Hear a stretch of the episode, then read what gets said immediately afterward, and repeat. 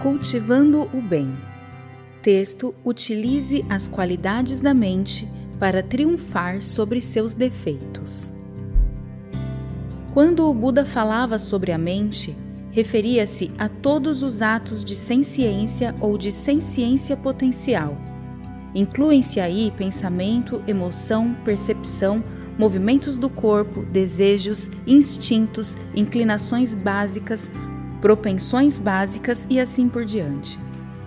Todos são funções e aspectos fundamentais da mente na acepção que o termo assume no budismo. Nossa mente caracteriza-se por sua mutabilidade e pela tendência a saltar de uma emoção ou ideia para outra. Na mente, o bem mistura-se com o mal, e se não formos cautelosos, nossa atenção acaba sendo guiada mais pelo deslumbramento do que pela verdade ou pelo que é melhor para nós. O Buda disse que seus ensinamentos são como remédios, porque podem curar um mau uso crônico da mente. Ele comparou o Dharma à água, já que ele tem o poder de lavar as impurezas da mente. O Dharma deve ser nossa principal ferramenta para superar as tendências negativas da mente.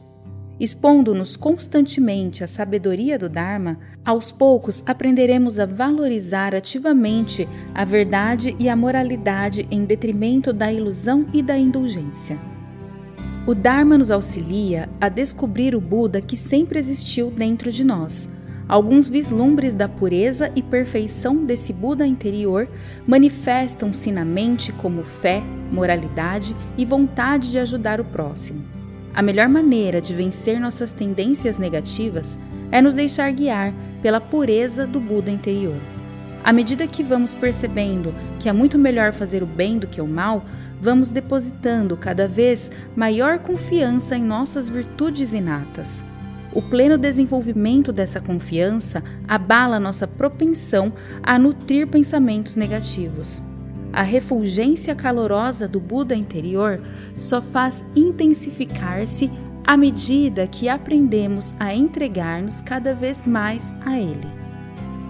O Sutra Vatansaka relaciona dez qualidades que caracterizam a mente de um Bodhisattva.